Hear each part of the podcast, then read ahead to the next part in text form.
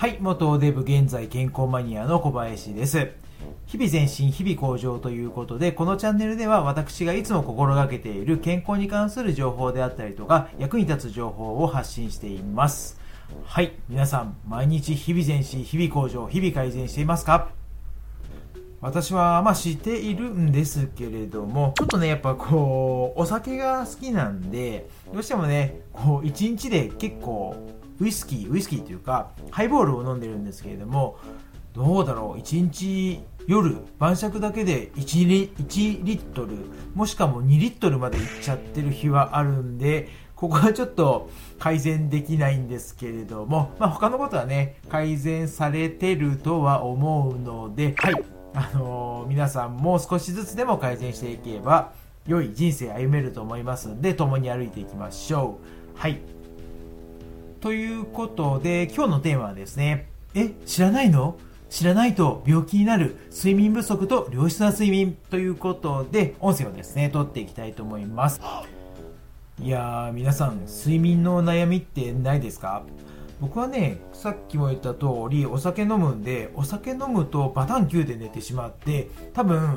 ベッドに入ってから、多分、30秒以内で寝れる自信あるんですね。問題はないんですけれども、あとはまあ、飲みすぎるんで夜起きるぐらいですかね、悩みは。はい。でね、まあ、睡眠っていうのは人生の中で3分の1をあの、まあ、時間として取るのが睡眠なんですけれどもこれをねこう良質な睡眠にすることによってやっぱこう人生っていうのも前向きに健康的に過ごすことができるんですねでこの睡眠が良くないとやっぱ病気を引き起こしたりとかそのストレスを抱え抱えたりとかあと、その、まあ、低温を招いたりとか、まあ、そういうことになりかねなくて、まあ、病気になってしまうですね、可能性もありますので、今日はですね、その、まあ、良質な睡眠をとるためにはということで、5つのですね、ポイントに分けて説明していきたいと思います。で、改めて、その睡眠の効果っていうのが、ストレスの回復とか、免疫力の強化、ホルモンの分泌、アンチエイジングとか、まあ、ダイエット効果、あと、記憶の定着であったりとか、脳のデトックス効果があるというふうに言われています。で、また逆に睡眠時間を削るっていうことは、あの、マイナスの感情をもたらすものにもなるんですね。で、えっ、と、仕事のパフォーマンスが下がる。で、自然治癒力が発揮されずに、やがてその病気を発症してしまうっていうですね、あのことも起こりうります。あとは、あの、まあ、僕もね、これ実際経験談としてあったんですけれども、あの、20代の時に、あの、ちょっとまあね、あの、アフィリエイトを頑張ろうと思って、睡眠時間めちゃめちゃ削ってたんですよね。本当にどうだろう。1日3時間ぐらい睡眠でやってたんですけれども、その時どうなったかっていうと、やっぱ太りやすくなりましたね。で、精神的にも、こう、1日ポワーっとしてるみたいな感じになっちゃったりするんで、まあ、本当にね、あの睡眠不足っていうのは、いろんなね、あの、まあ、生活とか、あの、弊害が出てくるんで、ここはですね、気をつけていきましょう。で、あと、慢性的な不眠をですね、まあ、抱えている方もですね、中にはね、いらっしゃると思うんですけれども、ここね、でもちょっと本当に改善しないと、こう、不眠っていうのは、こう、うつ病を、のその発症率が40倍になったりとか、あと認知症のリスクが5倍になったりとかっていうですね、エビデンスも出ておりますので、あのまあね、しっかり、ちょっとね、ここはね、どうしようもないというか、あの、まあ、個人的な話にもなってくるとは思いますけれども、今日ですね、話す5つのポイントによって少しでも気づきになったりとか、まあ、改善できるポイントがあれば、やっていただければと思います。まあ、それぞれね、あの、まあ、お仕事とか家庭環境とか、まあ、そういった環境の問題はありますけれども、一応、基本、あのー理想的な睡眠時間に関しては6時間から7時間というふうに言われています。で、まあ理想はですね、7時間、7時間というふうにですね、言われています。はい。それではですね、ポイントを、あの、良質な睡眠をとるためのポイントを今から言っていきます。で、まず一つ目のポイントが、太陽の光を浴びるということですね。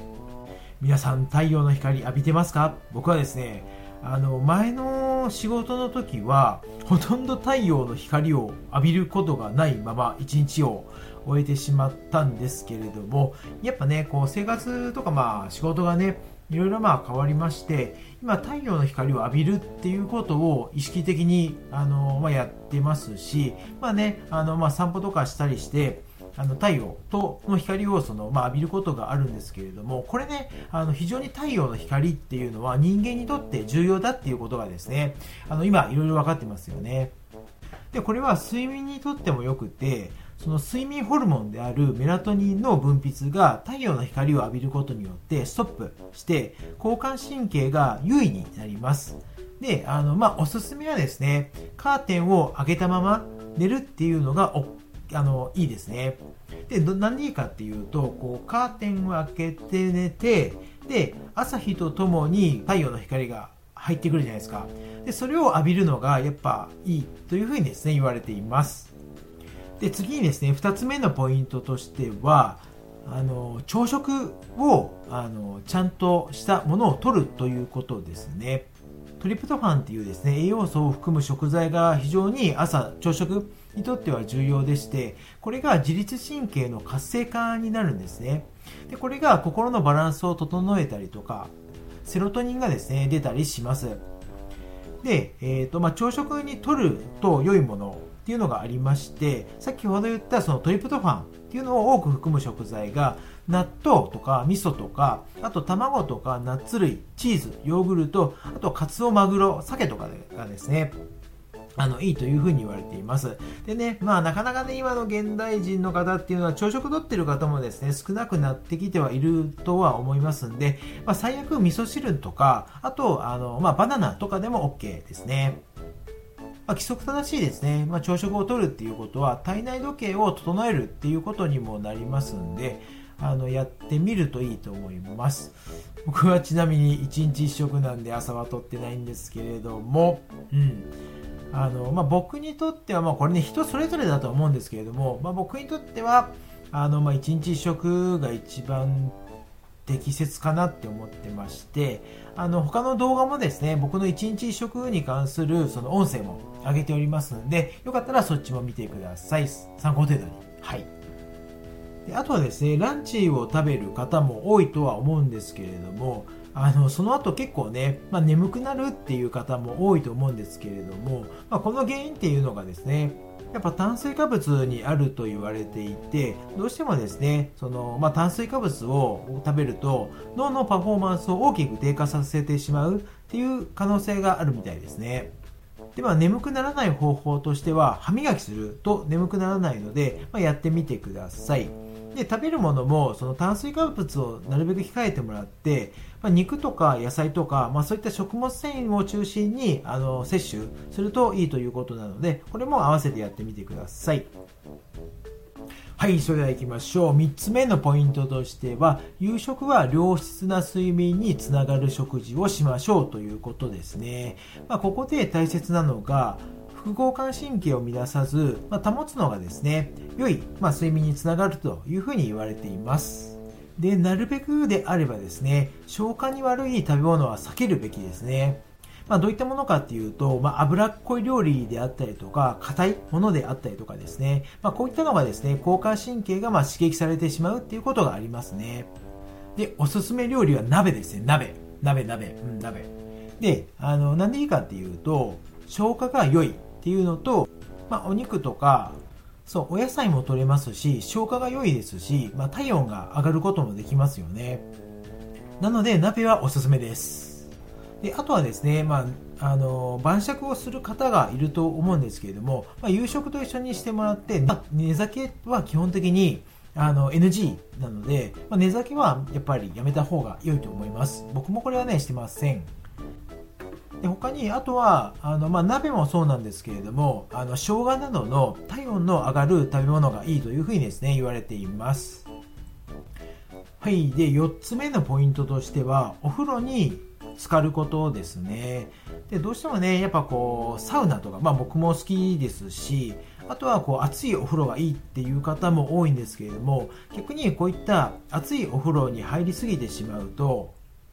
これまた交感神経が刺激されてしまうっていうことになるんですね。で理想はですね寝る前の90分前に40度のお風呂に15分入ることですね。でできれば入浴剤とかも入れてもらったりとかあとあまりこうロックみたいな激しくない音楽を、えーと、かけることですね。例えばね僕もあの、まあ、たまにやりますけれども自然音を聞いたりであったりとかあとまあクラシックであったりとか、まあ、そういった心が落ち着くような音楽をかけながらお風呂に入ると良いですね。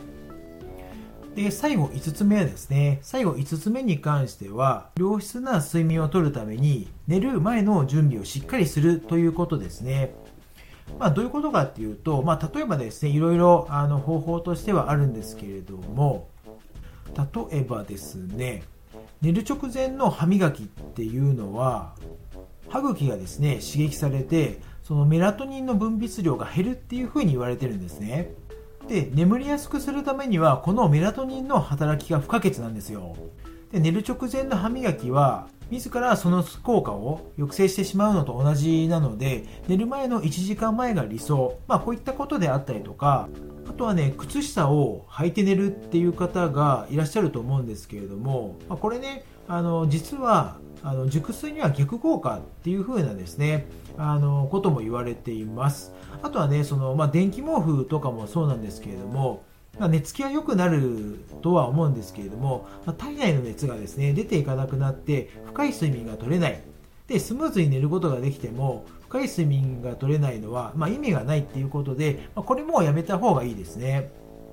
で外から温めるのではなくて中から温めることによって血行を良くするのが、ま重要というふうにですね言われています。